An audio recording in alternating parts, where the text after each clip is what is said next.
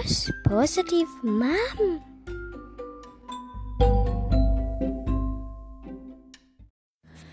นิทานเรื่อง งูผู้อาฆาต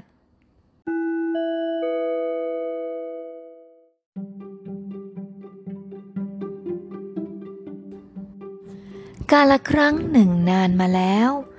มีกระท่อมชายป่าแห่งหนึ่ง มีเจ้าของกระท่อมเป็นชาวนา ชาวนาผู้นี้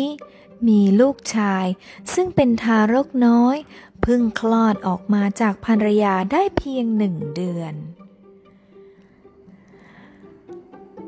กล่าวถึงเจ้างูตัวหนึ่ง ซึ่งขุดโพรงติดอยู่กับระเบียงของกระท่อมหลังนี้ ในตอนกลางคืน เจ้างูตัวนี้มันได้แอบเข้าไปกัดลูกชายทารก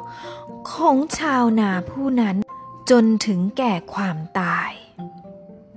ชาวนาเศร้าโศกเสียใจ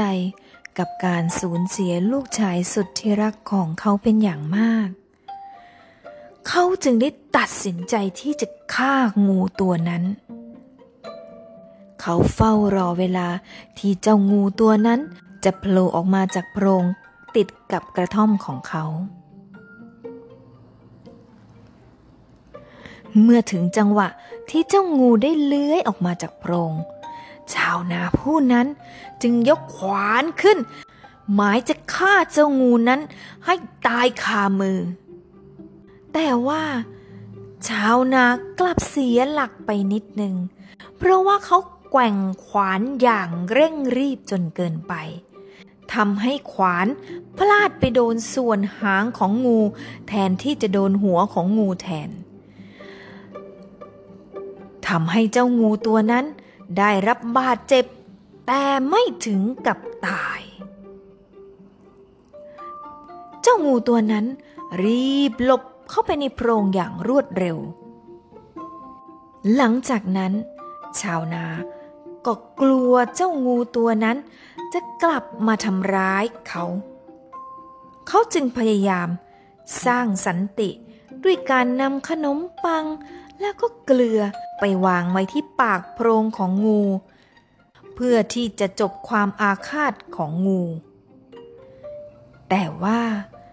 เจ้างูร้ายตัวนั้น ได้ส่งเสียงคูฟ่อเบาๆ แล้วก็กล่าวกับชาวนาว่า นับแต่นี้ต่อไป จะไม่มีสันติเกิดขึ้นระหว่างเราอย่างแน่นอน เพราะเมื่อใดที่ข้าเห็นท่าน ข้าก็จะนึกถึงหางของข้าที่หายไป และเมื่อใดก็ตาม ที่ท่านเห็นข้า ท่านก็จะคิดถึงการตายของลูกชายของท่าน เช่นกัน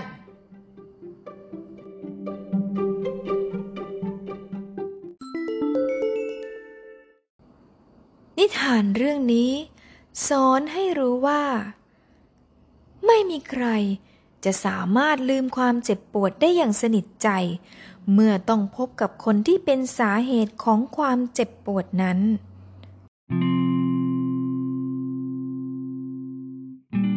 จบแล้วค่ะเด็ก